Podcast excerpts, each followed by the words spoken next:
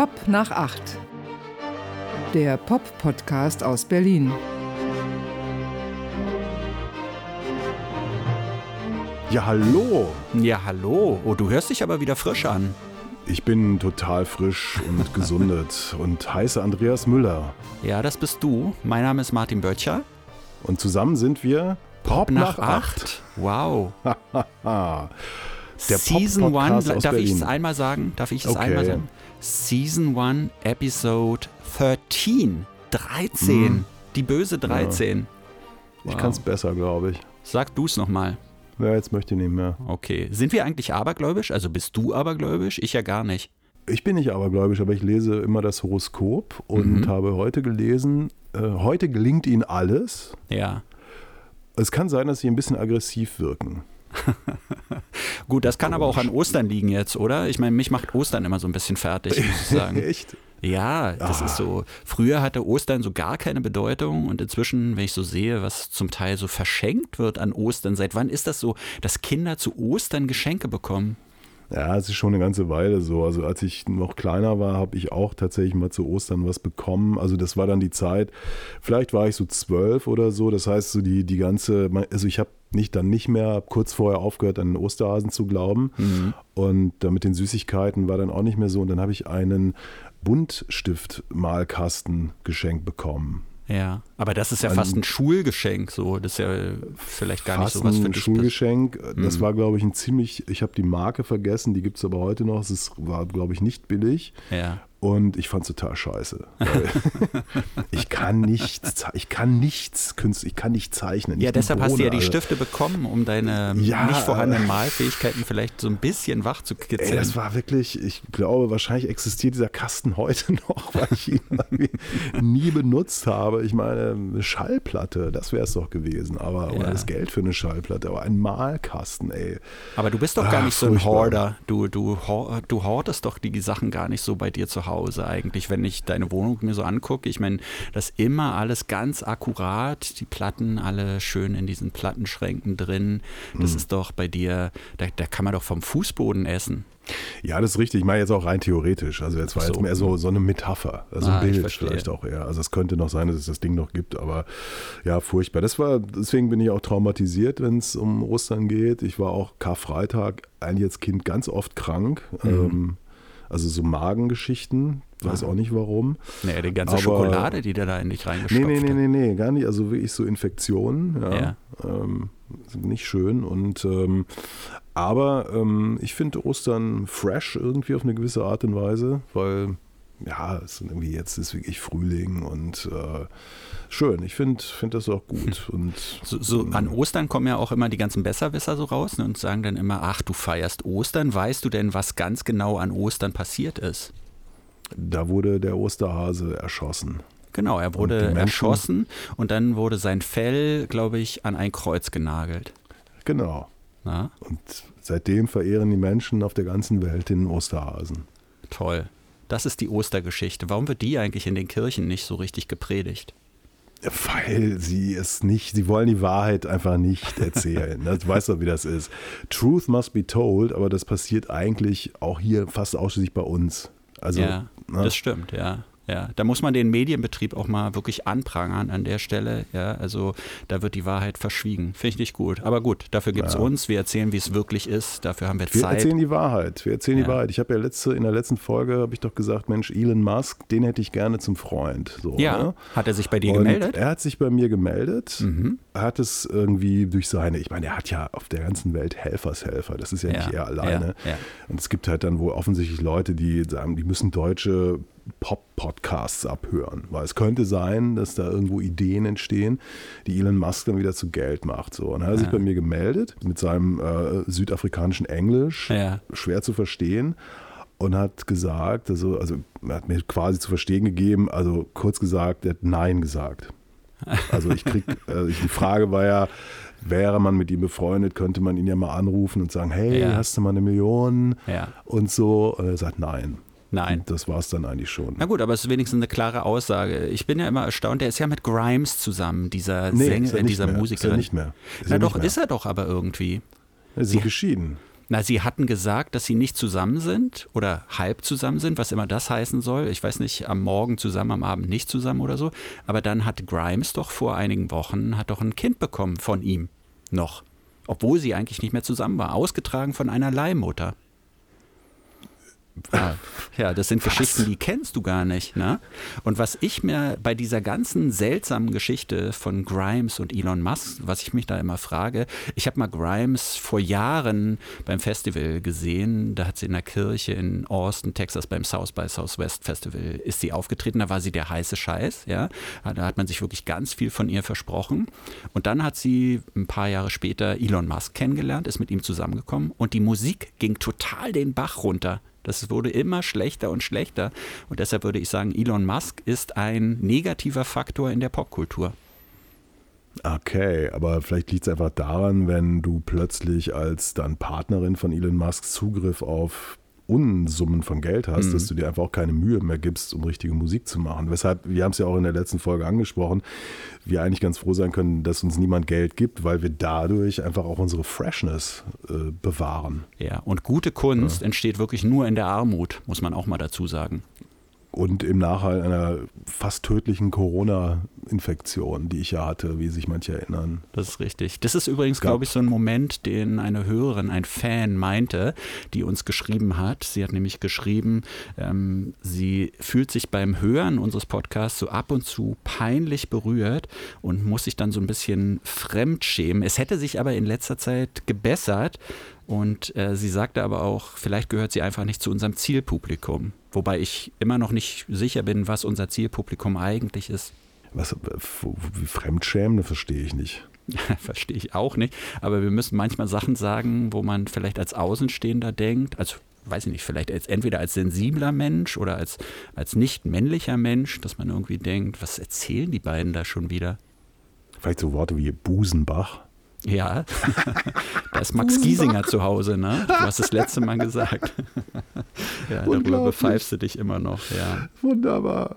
Ein anderer ja. Fan hat uns übrigens geschrieben, ja, der hat gesagt, er regt sich auch immer auf.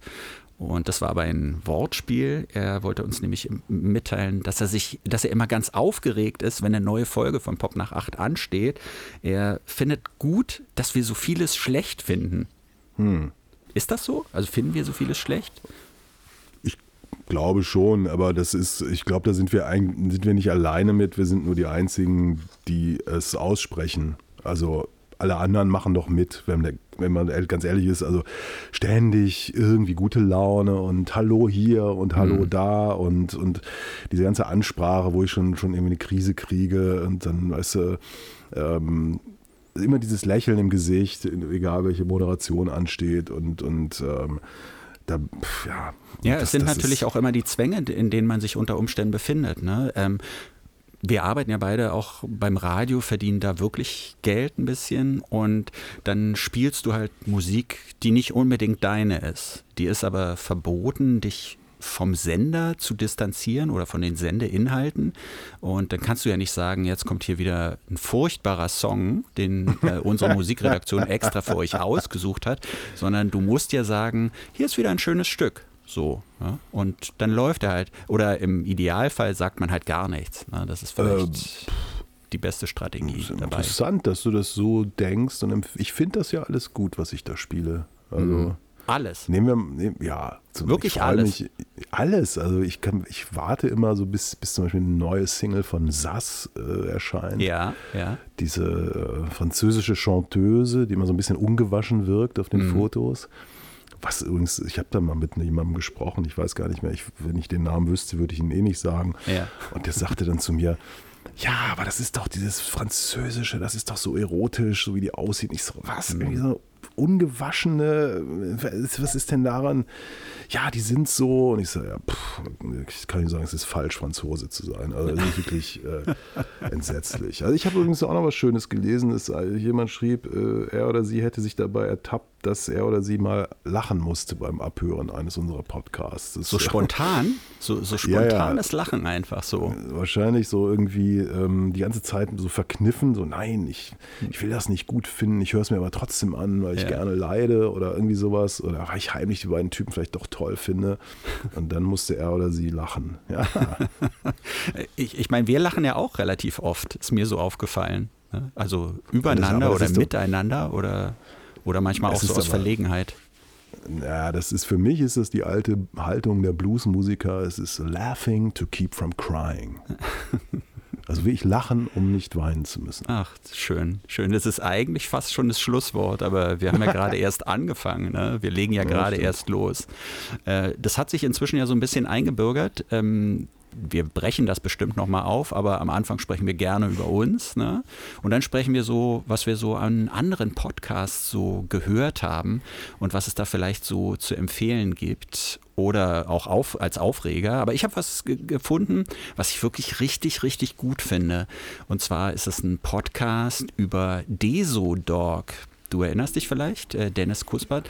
Das ist der Rapper, der später Karriere beim sogenannten Islamischen Staat gemacht hat. Ja.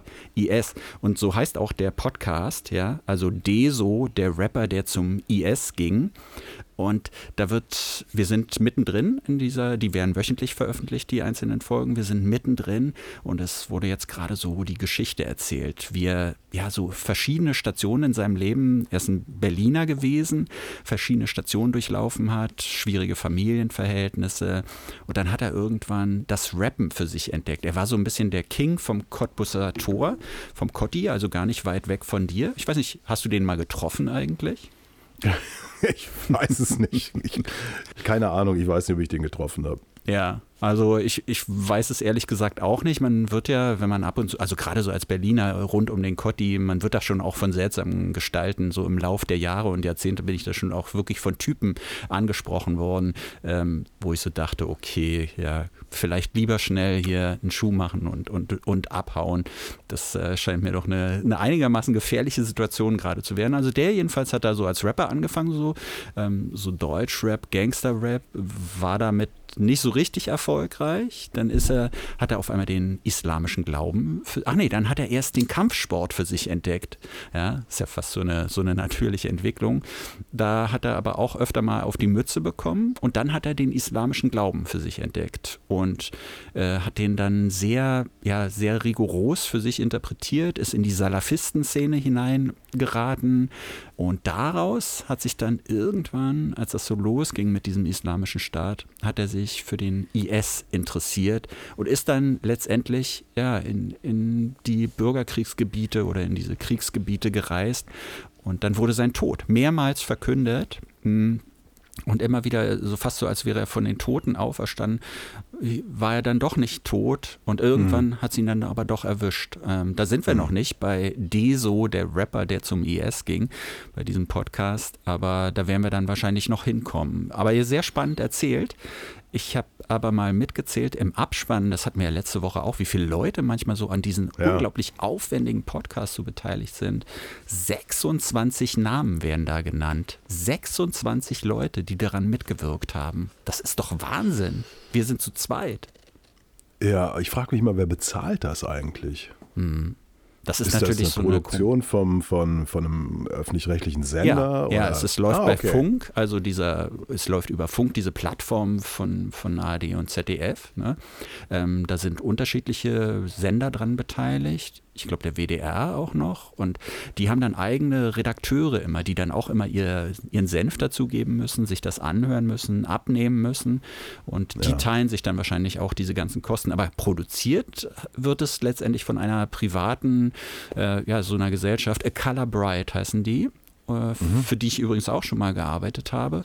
Und ähm, ja, das, so läuft das dann halt. Ja. Interessant. Es gab ja vor ein paar Wochen die sogenannte Medienanalyse, MA-Zahlen. Das ist ja so die Währung, auf die die Sender alle gucken, ob jetzt privat oder ja. öffentlich-rechtlich. Da wird dann so ähm, erfasst, wie viele Leute welchen Sender äh, wann hören und so. Es ist sehr umstritten, weil das noch eine sehr archaische Methode ist. Hat, ähm, also bis vor gar nicht allzu langer Zeit wurden Menschen tatsächlich nur auf Festnetz-Telefonen äh, ja, ja. angerufen und man sagt, okay, ähm, es gibt inzwischen eine ganze Generation von Menschen, die überhaupt nicht mehr wissen, was das ja, ist. Ähm, und äh, der legendäre Rundfunk Berlin-Brandenburg, kurz RBB, ist äh, nicht so gut abgeschnitten in weiten Teilen. Jedenfalls fand ich ganz interessant. Dann gab es auch einen großen Artikel im, in der, im Premium-Blatt der Tagesspiegel wo das auch nochmal aufgedröselt wurde und man also versuchen ja schon seit Jahren da irgendwie die Quoten zu heben beim RBB. Und, und da dachte ich auch so, ja, die brauchen eigentlich uns, oder? Ich meine, wenn man uns zur besten Sendezeit in so ein Fernsehstudio zum Beispiel sitzen, setzen würde und wir würden es da machen, das wäre doch der Killer, das wäre doch der Hammer. Das wäre der Hammer, aber du weißt ja, wir, wir, wir beide wissen es, weil wir lange für den RBB gearbeitet haben oder immer noch arbeiten. Du, wir könnten da niemals so frei agieren und reden wie hier, sondern immer kommt irgendein Redakteur um die Ecke und sagt so, so und so müsst ihr das machen. Und dann stehst du da und dann ist der ganze Spirit der Sendung gebrochen. Aber Kurt Krömer macht doch auch sowas ähnliches. Ja, der hat natürlich Ausnahmestatus. Wir haben das ja, glaube ich, hier schon vor zwei oder drei Episoden besprochen. Der darf ja. ja. wirklich alles oder der macht halt alles, weil er ja auch so, ja, er ist ja im Augenblick das Aushängeschild vom RBB. Das Einzige, wo noch was passiert, das Einzige, wo die Leute mhm. noch drüber reden, abgesehen mal von dem, dem alten Schlachtpferd Abendschau. Aber er ist erfolgreich mit dem, was er macht. Und äh, das sollte denen doch zu denken geben, vielleicht. ja, andererseits. Dass man irgendwie so, so schlecht gelaunte, unrasierte, nicht mehr ganz so junge Typen ins Fernsehen holen muss. Ja, die auch mal so Wörter sagen wie Arschloch zum Beispiel, ne? Oder Busenbach. du mit deinem Busenbach. Du hast dich schon mal entschuldigt, glaube ich, für das Wort Busenwunder äh, vor längerer Zeit. Nein, ich habe mich, hab mich nicht entschuldigt. Ich habe nur so, so, ich habe festgestellt, dass ich einen Fachbegriff benutzt habe, der bis äh, in die späten 80er Jahre gang und gäbe war. Es ist nicht meine Sprache. Genau, das hast du gesagt. Das ist nicht deine Sprache. Du hast dich irgendwie davon distanziert. Nein, ich habe nur richtig gestellt. Okay. Ich werde gleich aggressiv. so richtig, du rastest aus. Ja, das ist was, was dieser Podcast, glaube ich, jetzt in diesem Augenblick noch nicht braucht. Das heben wir uns für später auf. Aber ich würde mal sagen, Bewerbung ist raus. Bewerbung ist raus. Also quasi jetzt, wir haben sie jetzt ausgesprochen. Also ja. schriftlich machen wir das nicht, weil pff, aufwendig. Aber ja. so ist es doch jetzt in der Welt. Ja, mhm. Patricia Schlesinger, das ist die Intendantin dort die könnte jetzt ja einfach mal eine Mail schreiben oder ja. schreiben lassen. Ich meine, solche Leute, die schreiben ja nicht selber, die haben ja da ihre Assistentin. Oder sie könnte so auf dem Festnetz anrufen. ich habe ich hab einen Festnetzanschluss, ja. äh, weil ich den für meine Internet, äh, also für mein Internet brauche. Ja. Das, äh, bei dem Anbieter, bei dem ich bin, geht das ja nicht anders. Ja. Sagen wir es ruhig, ist die Telekom für mich der beste Anbieter, wenn es um Internet und sowas geht. Und dann manchmal werde ich in irgendwelchen Zusammenhängen nach meiner Nummer gefragt. Ich sage, keine Ahnung, ich weiß es nicht. ich, ich habe auch so einen Apparat nicht mehr. Also, ja. Ich habe ich hab ja. natürlich auch ein Festnetz, genau aus dem gleichen Grund wie du mit dem Netz. Das ist daran gekoppelt. Äh, man könnte natürlich genauso gut sagen, hey, du hast inzwischen ein Datenvolumen von 24 Gigabyte oder so. Du könntest auch alles über deinen Mobilfunk, äh, über dein Telefon, dein Handy laufen lassen.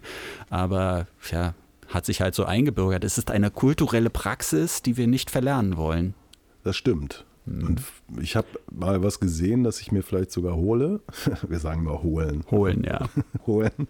Es gibt äh, so alte, also so, so äh, Telefonhörer, wie es, wie es sie halt früher gab. Mhm. Die kannst du in dein, äh, in dein Smartphone stecken. Und ja, mit so einem Stecker. Aber unsere ja, genau. Smartphones haben doch gar keine Stecker mehr. Doch, meins hat nur eins. Was? Ach so, so, ja, so, diesen, ja aber kein da, Kopfhörer. Strom reingeht. Aber nee, kein Kopfhörereingang mehr. Nein, nein, das machst du da, wo der Strom reingeht und dann hast du, kannst du dir so einen richtigen Hörer auch so unter das so Kinn klemmen und so. Finde ich ja. toll. super, super. Und dann läufst du so über die Straße, ne? Ja, genau. Ja, cool. Und dann denken sie wieder, was, obwohl hier, da wo ich wohne, denkt ja keiner. Da, ich wollte gerade sagen, was, dann denken die Leute, was kommt denn da für ein Kloppi? Und, äh, aber, nein, und die anderen denken, wie kann ich ihm diesen Kopfhörer abnehmen und zu Geld machen und in Drogen umwandeln? Ja, hm. schrecklich, oder? Ja, weil wir gerade so von früher reden, ich äh, bin auf eine ganz interessante Meldung gestoßen Und äh, zwar Peter Hook, wir erinnern uns, ja, früher bei Joy Division, dann bei Hookie. New Order, hat sich Hookie, Hookie, genau, hat sich ja dann zerstritten mit Barney und dem Rest von New Order, ist nicht mehr Teil der ganzen Soße aber er gibt sich immer wieder für so Aktionen rund um Joy Division und New Order hin. Also er lebt natürlich auch von seiner eigenen Legende so. Und der hat in Manchester, beziehungsweise die kommen ja nicht aus Manchester, sondern aus Macclesfield, was glaube ich ja, weiß nicht, wie viel, 30 Kilometer weg ist von Manchester oder so. Ja. Da haben sich ja damals Joy Division, diese, diese Post-Punk-Pioniere, haben sich da zusammengefunden. Der hat da ein riesiges Wandbild enthüllt und auf diesem Wandbild ist Ian Curtis so abgebildet. Ian Curtis, der Sänger von Joy Division, der nach nur einem, beziehungsweise während das zweite Album gerade veröffentlicht wurde, äh, sich umgebracht hat. Und der wird da geehrt an dieser Häuserwand. Und ich habe gedacht, ob Ian Curtis das wirklich so verdient hat, dass er jetzt da so als, als Ikone an der Wand klebt, ob er das selber so gewollt hätte. Also ich habe das Bild gesehen mhm. und muss sagen, das hat er nicht verdient. das sieht echt nicht gut aus. Es ist misslungen, würde ich mal sagen. Es ist so schwarz-weiß, ähm, ne? Aber das ist auch alles, was ja, so an Joy Division vielleicht erinnert. Es, ist, es sieht nicht nach Ian Curtis aus, nee, finde ich. überhaupt nicht. Nee. Und ja, das ist halt diese Art von Heiligenverehrung, keine Ahnung, wir wissen ja nicht, was, ich meine, er war gerade mal 23, ne? Also, mhm. Und äh, aber ich meine, Peter Hook, das ist ja wie so ein Holzkopf, so einer der größten Holzköpfe, die auf dieser Welt rumlaufen. Holzkopf Und, im Sinne ähm, von Sturkopf oder? Äh, von Trottel. Ah, okay. Hm.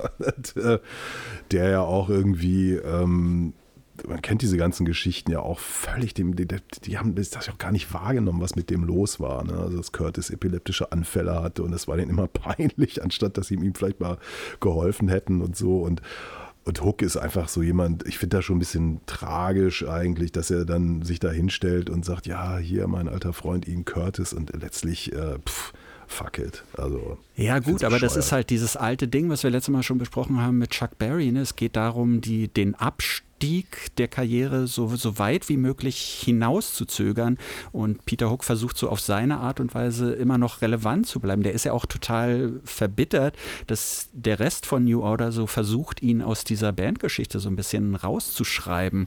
Äh, was ich tatsächlich auch nicht in Ordnung finde, weil ohne die Bassläufe von Peter Hook wäre das einfach nicht das Gleiche. Ja, aber du, die Geschichte ist doch die. Die Band ist ja wirklich äh, richtig gut zurückgekommen. Ich finde, die haben richtig tolle Platten gemacht, mhm. auch noch in den letzten Jahren. Es gibt Leute, die sagen, nein, das stimmt nicht, aber ich finde die richtig gut. Und dann entscheidet der feine Herr eines Tages so, ich steige aus. Und das war's dann mit der Band. Ja. Da hat die Band natürlich gesagt, äh, nein. Warum? Wir sind ja gerade wieder auf der Gewinnerstraße und ja. ähm, nur weil der sagt, die Band gibt es nicht mehr, wir sind noch drei andere hier und ähm, das ist doch letztlich die Geschichte dahinter. Wenngleich man sagen muss, dass nach seinem Ausstieg die Platten nicht mehr so stark waren, eben weil diese Bassläufe fehlen, ganz klar. klar. Aber Wobei die neuen Bassspieler, ich weiß gar nicht, wer das ist, ähm, ja zum Teil so versuchen, das natürlich zu, zu kopieren, ne? oder so ihre Version des, des alten New Order Basslaufes so, so wieder hinzubekommen klingt manchmal besser, manchmal schlechter. Ja. Nee, funktioniert nicht. Hm. Ja, schade. Ja, alte Rocker. alte Rocker, ja. Hm. Jack White ist ein alter Rocker, möchte aber nicht, dass man ihn Rocker nennt hat er gesagt ja. im Interview. ja.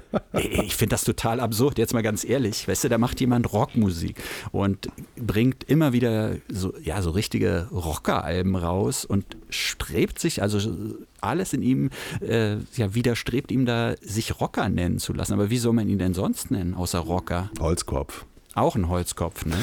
Wie findest du denn sein neues Album? Fear of the Dawn. Mhm. Also ich muss sagen, ich habe eine Hassliebe zu Jack White. Es, ja. es ist wirklich, ich finde, der hat so viel Gutes und Richtiges gemacht. Ja, der hat ähm, tatsächlich ja, natürlich Black Keys haben das auch gemacht, aber der hat halt diese alte brutalistische Blues-Tradition nochmal hochgeholt, hat mal gezeigt, Leute, Blues, das ist nicht Schaukelstuhl, sondern das ist Agro, das ist Gangster-Shit und äh, White Stripes haben, wie ich finde, echt einige richtig gute Sachen gemacht. So. Ähm, auf der anderen Seite hat er dann ja, oder um die Geschichte so weiter zu erzählen, nach dem Ende von White Stripes ist ihm eigentlich nicht mehr so richtig viel gelungen, finde ich, musikalisch. Ja, ja. Aber er hat eben diesen, diesen Vinyl- oder Analog-Irrsinn gelebt, wie kaum ein anderer. Third Man Records gemacht, sein Label. Äh, da in, in Nashville inzwischen sitzend mit, mit inzwischen eigenen, ähm, eigenen Pressing-Plant. Also der kann seine eigenen Platten pressen äh, hat, hat da so, so völlig archaische Maschinen gesammelt, also auch aus den 20ern. Mit denen kann man also akkurat äh, eine Platte aufnehmen wie 1928 und in Shellac schneiden. Das fand ich immer irgendwie gut, weil das war zu so einer Zeit, als das berühmte Vinyl Revival noch nicht da war und so. Ne? Auf der anderen Seite ist das natürlich ein, ein absoluter absolut unangenehmer Typ, der wirklich also Anger-Issues hat, das ja. kann man nicht anders sagen. Ähm, und, und einfach auch keine gute Musik mehr macht. Also dieses das, neue das ist Album. doch aber das Hauptding, oder? Dass, dass diese Songs, ich finde, das sind keine guten Songs, die er da macht. Und er versucht das dann so durch Energie und Krach und Gewalt irgendwie wettzumachen. Oder das ist das Einzige, was ihn so interessiert, habe ich so das Gefühl. Und dieses, diese, ja, dieses gute Songwriting, das fehlt irgendwie komplett da. Vielleicht ja, hat er halt Angst davor, nochmal wieder so ein Seven Nation Army Ding rauszuhauen ich weiß es nicht. Also er ist ja wirklich inzwischen nur noch Hülle. Also der hatte auch diese klare Farbgebung immer gehabt, ne? also äh, weiß und rot bei den White Stripes. Third Man hat dieses Gelbe und er ist jetzt ja ganz in Blau. Ja, mit blauen Haaren. blauen Haaren, es sieht furchtbar aus. Total. Und äh, diese neue Platte ist ja ein, ein es ist einfach nur Krach. Es ist unglaublich. Ja. Im Sommer soll dann ja eine zweite rauskommen, die dann ganz akustisch ist. Also mhm. das ist das Gegenteil. Und das ist auch so ein Move, den ich extrem langweilig finde. Also zu sagen, ja, hier ist jetzt die laute Rockplatte, obwohl darf man auch Rock sagen, egal. Und dann kommt sozusagen äh, das Gegenstück dazu. Äh, ja, kann, kann man machen, wenn, wenn die Musik halt gut wäre. Aber ja. ähm, es, ist, es ist wirklich aber sind das dann äh, die gleichen Songs nochmal nur in akustischer Version? Nein, nee, das, ne? sind das, sind andere Songs, mhm. sind andere Songs, ja. Weil also, ich könnte mir vorstellen, dieses akustische, das wird vielleicht sogar wirklich gar nicht so schlecht, falls die Songs das tragen. Äh, was mir bei diesem neuen Album auch noch aufgefallen ist, ist einfach, wenn man diese Platte mehrmals hört, so beim dritten Mal, man fängt auch an, die Songs noch mehr zu hassen, weil, weil sie so komisch klingen irgendwie. Aber sie, sie bleiben dann schon ein bisschen mehr hängen natürlich als beim ersten Mal. Man kann sich ja, eigentlich kann man sich ja fast jedes Album schön hören, wenn man mal ehrlich ist. Oder mhm. schöner hören, finde ich. Aber ich bleibe dabei, also ihm ist wenig gelungen nach dem Ende von White Stripes. Dead Weather war dieses Bandprojekt. Es gab noch andere Geschichten. Da ist, da bleibt wirklich nicht viel hängen. Und äh, eine wunderschöne Geschichte ist ja die, dass äh, ich glaube, es war bei der letzten Tour, die er überhaupt in Deutschland gemacht hat. Ähm, das ist jetzt auch schon eine Weile her, dass er eine, für drei Konzerte eine Vorband hatte, nämlich die sympathischen Menschen von Gewalt, mhm. Patrick Wagner aus Berlin. Und wer Gewalt schon mal gehört hat, weiß, dass der Name ist Programm. Ja. äh, irrsinniger Lärm. Damals ähm, noch mit Schlagzeugmaschine. Ich weiß gar nicht, inzwischen haben sie, glaube ich, sogar einen echten Trommler, ich bin mir nicht sicher. Und ähm, die haben dann eben ganz naiv da ihren Krach gemacht vor der Jack White Band. Und ähm, Jack White war stinksauer, weil erstens die Leute total abgegangen sind. Ja. Und ähm, er ist dann irgendwie so backstage rumgelaufen und hat irgendwie seinen Roadmanager angemacht, wie es denn sein kann, dass hier drei solche Typen so eine Energie irgendwie und das und ja, und er war eine totale Krise gekriegt und ähm, also Patrick Wagner hat das mal so ein bisschen erzählt, ja, das so ein bisschen mitgekriegt hat. Und ich hatte so das Gefühl beim Hören dieser neuen Platte, dass er irgendwie das Werk von Gewalt studiert hat ah, und -hmm. sowas ähnliches jetzt auch machen wollte, nur äh, er kann das ja gar nicht. Ja. Also was, also Wagner ist halt ein, auch ein im besten Sinne irrer Typ, der da dieses Projekt macht. Und ähm, ja, wie auch immer. Also das erinnert ja. mich so ein bisschen an diese ganzen DJ-Geschichten, die man sich von früher erzählt hat, wenn dann so teure DJs von außerhalb so eingekauft wurden. Ähm, natürlich gibt es dann den Warm-up-DJ und manche Warm-up-DJs die machen das halt noch nicht so lange und die denken dann, weil danach so ein großer Act kommt, müssten sie auch gleich die großen Hits so spielen oder besonders schnell, besonders laut gleich am Anfang spielen und dann sind diese Hauptacts natürlich, ja, sind auch abgefressen, weil das so funktioniert natürlich ein gelungener Abend nicht, sondern der muss halt langsam aufgebaut werden. Wenn du die Leute gleich am Anfang mit so krassen Tracks irgendwie vor den Kopf stößt, dann verpufft die Energie so und da kann sich nichts Magisches entwickeln. Das ist ja immer die Suche nach dem magischen Moment auf dem Dancefloor. Ja. Aber gut, ich meine, ähm, äh, Gewalt haben ja keine Jack White-Songs gespielt, sondern ja. waren einfach als Vorgruppe eingekauft und so, okay, dann spielen wir halt unser Zeug für 100 Euro oder was so eine Vorband da kriegt und ein warmes Oder Essen. mussten selber was zahlen. Ne? Es gibt ja auch Kann Vorbands, auch die müssen selber was nicht. zahlen. Ich glaube nicht, dass sie das gemacht haben. Aber, ah, naja. aber bei Jack White ist ja schon ein ziemlicher Name. Aber gut, bei Patrick Wagner kann man sich nicht vorstellen, dass er, dass er was zahlen würde. Glaube ich auch Wovon nicht. auch. Der ist schon so oft gescheitert. Ich glaube, der hat auch so ein bisschen ja. die Illusion verloren. Ja, Hass war eben schon mal so ein schönes Wort. Und ja. da sind wir schon wieder bei Madonna. Ja, wir müssen noch mal ganz kurz über Madonna sprechen. Und zwar nicht unbedingt über ihre Musik, sondern bei Instagram hat sie so ein Video veröffentlicht. Sie und ihr Sohn David haben jetzt das gleiche Tattoo und haben das da so ganz stolz präsentiert. Das ist irgend so ein komisches symbolisches Zeichen. Relativ langweilig, sah auch nicht besonders gut gemacht aus. Was mich aber an diesem Video so total verstört hat, David, der Sohn von Madonna, der ist 16 und sie sah jünger aus als er. Die ist so krass gemacht. Wir erinnern uns, sie ist ja schon über 60. Ne? Hm. Sie ist so krass gemacht im Gesicht. Sie sieht aus wie so eine 15-Jährige eigentlich. Hat auch noch so komische Zöpfe an der Seite gehabt, aber das Gesicht war total glatt und sah gar nicht mehr nach Madonna aus. Mich verstört sowas. Mich verstört, dass man in den USA offensichtlich als Minderjähriger sich einfach Tattoos machen lassen kann. Na, Mami war ja dabei, oder? Ich weiß es nicht.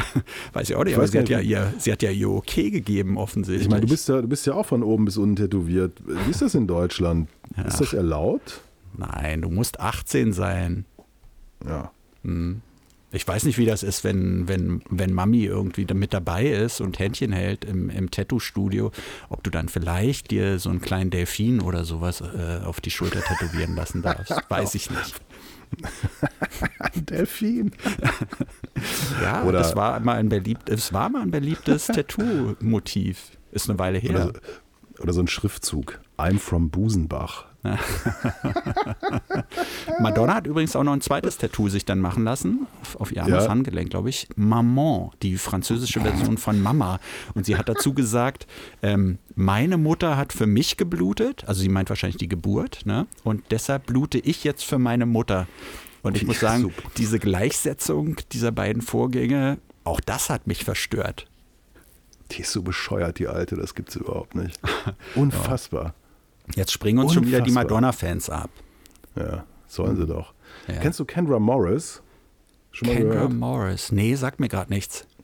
Das ist so eine Künstlerin, äh, Sängerin aus den USA, die vor ein paar Jahren äh, so im, im so, so Underground-Labels auftauchte, ähm, die so eine Art, ja, schwer zu beschreiben, schon soulig, aber auch so ein bisschen Acid, Folk, Psychedelic Zeug machte.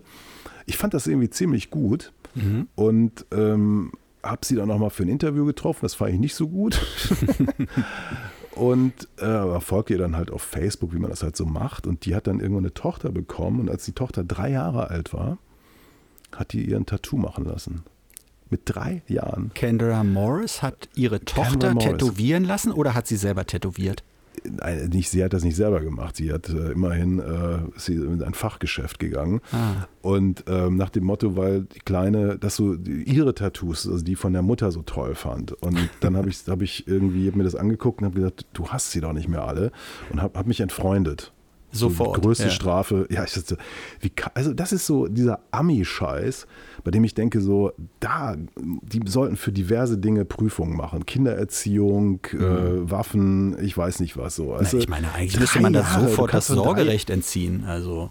Pff, ja, weil gibt es in den USA gibt's wahrscheinlich keine Regeln, was mhm. sowas angeht. Aber ich dachte, ich spinne. Und ich, ich boykottiere Kendra Morris seitdem aus. Es gibt jetzt demnächst neues Material von ihr auf dem tollen Retro Coal Mine Label, wo mhm. echt ein paar schöne Sachen erscheinen. Aber ähm, ich sage, nein, ich werde mir das nicht anhören. Aber ich meine, das ist doch vielleicht auch so ein Promo-Move, oder? Weil sie wird doch wahrscheinlich in jedem Interview darauf angesprochen, dass sie es gewagt hat, ihr Kind tätowieren zu lassen. Also es ist jetzt schon ein paar Jahre her. Also mhm. sie hat jetzt auch lange Zeit nichts gemacht und äh, weiß ich nicht, aber ey. Ich habe ja lange Zeit vor meinen Eltern, vor allem vor meinem Vater, verborgen, dass ich tätowiert bin, obwohl ich da schon auch ein erwachsener Mann war. Was schämst du dich wegen deines Delfins? Ja, mein Vater ist gar kein Delfin-Fan ne? und der hätte mich, glaube ich, nee, es war tatsächlich so, dass, dass er, der hat sich Zeit seines Lebens, hat er immer also auch so dieses, ne, Seemänner und Knackis sind halt tätowiert und so, der hat das noch von, von ganz früher und mach das doch nicht, Martin, lass das doch. Und ich, ich wollte mich eigentlich, seit ich 15 bin, tätowieren lassen.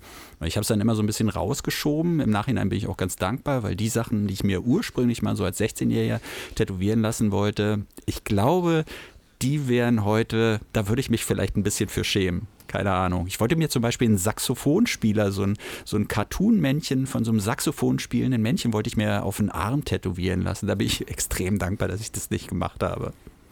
Weil wir erinnern uns, ne? Saxophon, Instrument aus der Hölle auch noch und dann noch so, so ein Comic-Männchen. Ich meine, ich bin Comic-Fan und so, aber das muss jetzt nicht sein. Das muss wirklich nicht sein. Danke, Papa, ja. an der Stelle. Aber äh, irgendwann habe ich es dann halt doch gemacht und meine Schwägerin hat es verraten am Weihnachtstisch. Und ich glaube, dass sie es mit Absicht gemacht hat. Sie hat nämlich dann irgendwann, ich war noch nicht dabei, ich kam dann später dazu und sie hat so ganz scheinheilig so gefragt, und wie findest du so das Tattoo von Martin? Und mein Vater ist so ein bisschen aus allen Wolken gefallen. Naja, wie das halt mhm. manchmal so ist. Ja.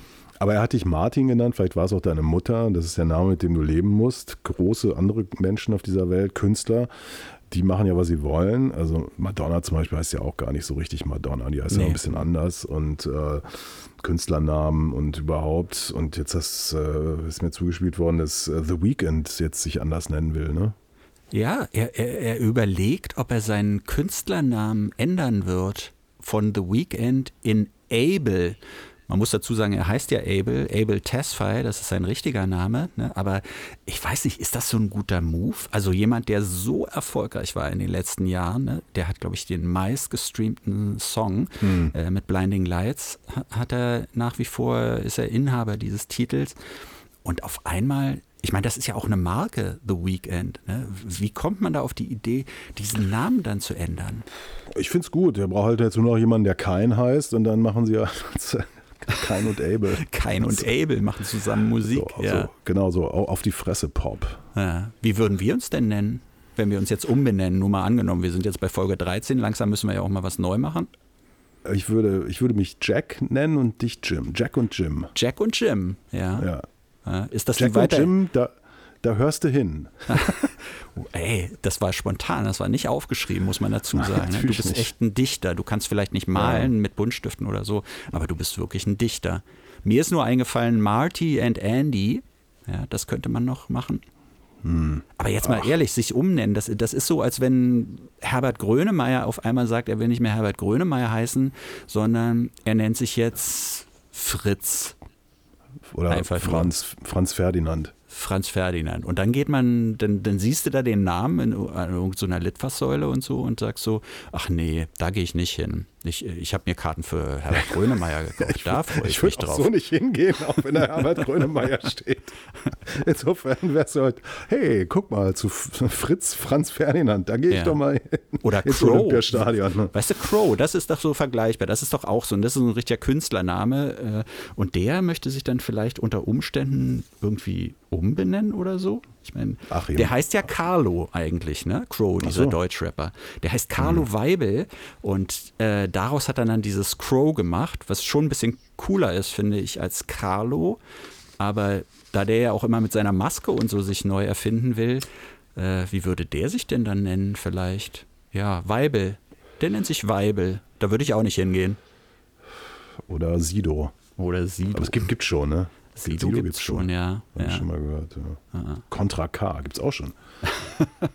gibt es alles schon. Eigentlich gibt es alles schon. Ja. Es geht ja dabei auch immer ums Geld, ne? es geht dabei immer auch ums Geld natürlich. Man ich hatte diese hatte, Maschine. Ich, ja, ich hatte letztens hatte ich, äh, habe ich so vor mich hin philosophiert, was der Sinn des Lebens ist. So, ich, du weißt, ich war krank und ja. dann liegt man so und philosophiert und dann hatte ich plötzlich so, bam. Und die Antwort war wirklich so, möglichst viel Kohle machen. Das ist für dich der Sinn des Lebens? Ja, ja. Aber das ist ja, das ist ja fast schon ein bisschen arm, muss ich sagen. Findest du? Ja, finde ich total arm. Also da muss doch noch mehr kommen. Ich meine, klar, Geld macht vieles möglich, aber, aber du weißt, das letzte Hemd hat keine Taschen oder wie die Amerikaner sagen, Coffins have no pockets. Also du kannst es ja nicht mitnehmen. Das weißt du doch gar nicht. Hm. Aber vermute ich. Ich kann mir doch irgendwie die Taschen vollpacken und keiner ja. kriegt's mit und dann. Na, aber guck mal, wenn du auf dem Sterbebett liegst, ja, wenn du auf dem Sterbebett ja. liegst und da so deine letzten Gedanken hast, meinst du, du würdest dann denken, ach, hätte ich doch nur mehr Geld gemacht? Also Sterbebett ist ja erstmal schon mal so eine Vorstellung. Es kann ja auch zum Beispiel sein, was weiß ich, das, das 500. Mal Schönheitsstraße aus der U-Bahn ausgestiegen und das 500. Mal zu viel die Abgase von den ganzen Crackheads ja. eingeatmet, zack, tot. Ja. Ähm, da kommst du ja gar nicht zum Nachdenken. Oder Elvis Presley, ne? Bist auf dem Klo und fällst tot um. Ja gut, aber der hatte die Taschen voller Geld offensichtlich. Der hatte die Taschen voller Geld. Ja. Aber der hätte zum Schluss bestimmt gedacht, ach, wäre ich doch ein armer Farmersjunge geblieben und würde noch weiter leben und wäre so schlank und rank wie damals. Ja, ich weiß es nicht. Ich meine, du warst ja mal auf den, auf den Fersen quasi von Elvis, ne? Also du hast ja, warst ja auch Rockabilly-Star ja. Also, und hast ähm, tatsächlich auch in so einer Band gespielt, ja. aus der was richtig was hätte werden können. Ich habe gerade noch mal so alte Kassetten bei mir gefunden, nicht weil ich aufgeräumt habe, sondern ich habe was gesucht und da fielen die mir so in die Hände und da stand es dann so drauf: The Hazels live. Ja, so haben wir unsere Band damals genannt. The Hazels? Ich, ja, Was ich erkläre dir auch gleich. Ja, das kommt von Hazel. Name. Ja, aber das, ich, ich hatte damals so eine, das war, ich hatte mir den ausgedacht, ja. Und äh, ich war damals so erbitterter Fan von Hazel Atkins. Kennst du Hazel Atkins? Okay, ja, Das natürlich. ist der Wildman of Rock'n'Roll, der wirklich, mhm. ich meine, alles an dessen Leben war krass. Der ist da in Virginia, ich glaube in West Virginia, äh, groß geworden und hat da gelebt in so, so wirklich so White Trash-Verhältnissen. Und das ist der, der in seinem eigenen Garten von einem Typen überfahren wurde, der auf der Flucht vor der Polizei war und so versucht hat, der Polizei zu entkommen und so quer über diesen Junkyard von Hazel Atkins so rübergefahren ist und hat ihn dabei getötet, leider. Also ich meine, was für ein Ende, ja. Aber der hat ja so ganz krude Musik gemacht, so One-Man-Band mäßig. Der ja, hatte so, so mit ganz so tolle Songs, ganz tolle Songs über Hühner gemacht. Ja, den, den, das war so, ähm, er hat den auch so, so, eine Art eigenen Tanz, den Chicken Dance erfunden und so und hat darüber auch äh, Songs gemacht. Sein berühmtester Song ist She Said, weil der so, so richtig, ich meine, von dem könnte sich Jack White echt mal eine, eine, Scheibe abschneiden, muss man sagen. Ja. Aber den fand ich jedenfalls damals so toll. Und dann habe ich mhm. selber, ja, habe ich selber Musik gemacht mit so ein paar Kumpels, äh, so aus so einer fast schon Punk-Attitüde heraus. Wir konnten nämlich gar nicht spielen und ähm, wir hatten einen einzigen Live-Auftritt und vielleicht hören wir uns den mal kurz an. Einen Ausschnitt, wirklich nur einen kurzen Ausschnitt.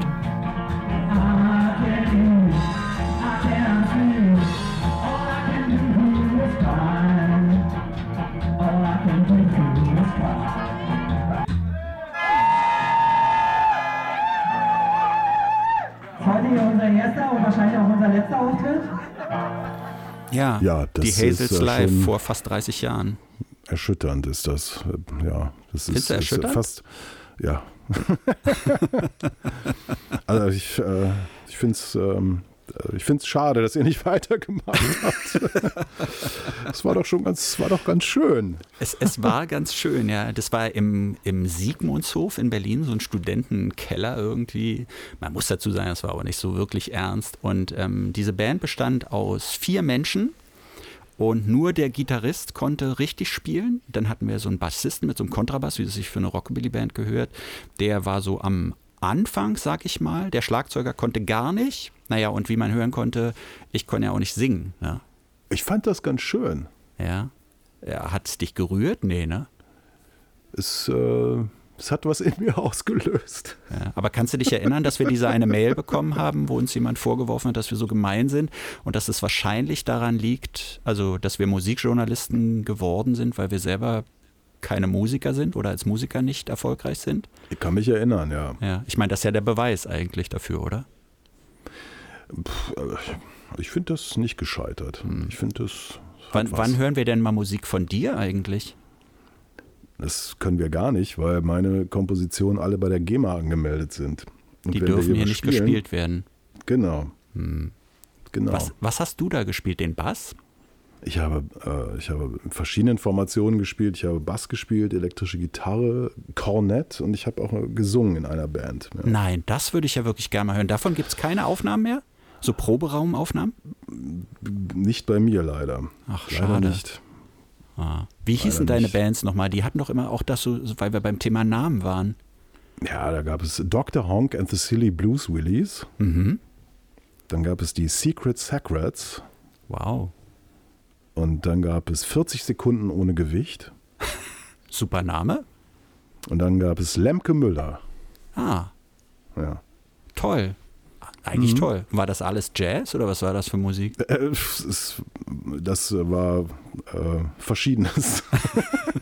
Ah, ich merke schon, du, du weißt, diesmal weißt du dem Thema so ein bisschen aus.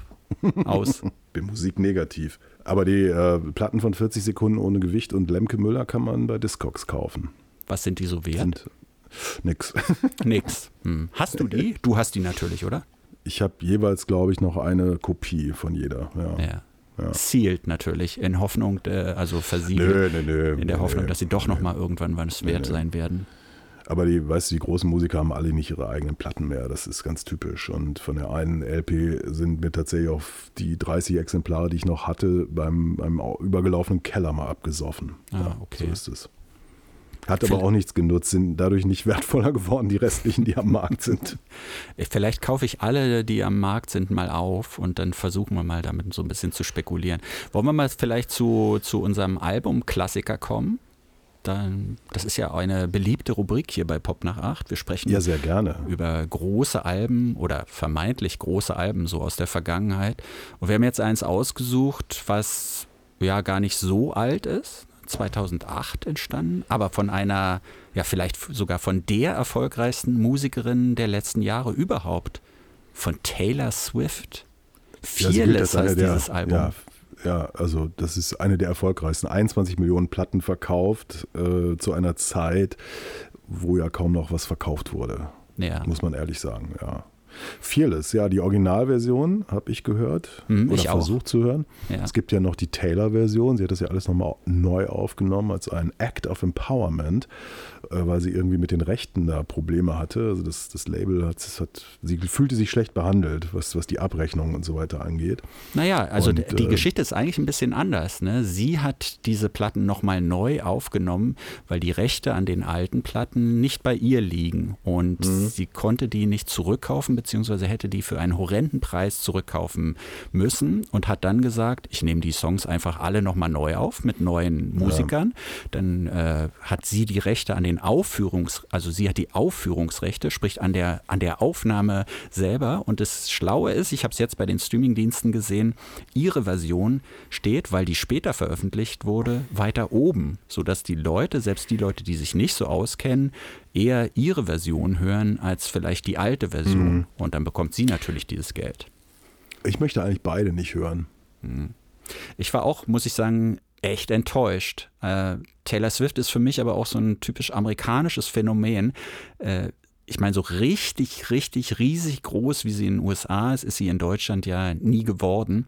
Was glaube ich auch daran liegt, dass da immer noch, oder gerade in diesem Fearless-Album hört man es halt ganz besonders, diese Country-Pop- also dieses Country-mäßige, das ist ja die Ecke, aus der sie ursprünglich mal kam, so, das ist da ganz schön prägnant zu hören. Ähm, das heißt nicht, dass die späteren Sachen, dass ich die besser finde, aber ich, ich, ich fand es echt nicht gut und habe mich so gefragt, woran liegt es? Ähm, es wird ja immer so den männlichen Kritikern vorgeworfen, dass sie Taylor Swift immer so aus so einer rockistischen Haltung heraus immer so abtun, so nach dem Motto, ähm, ja, wir erkennen nicht das wirklich Gute in diesen Songs, sondern aus so einem Reflex heraus lehnen wir sie ab. Aber ich glaube, das ist Quatsch.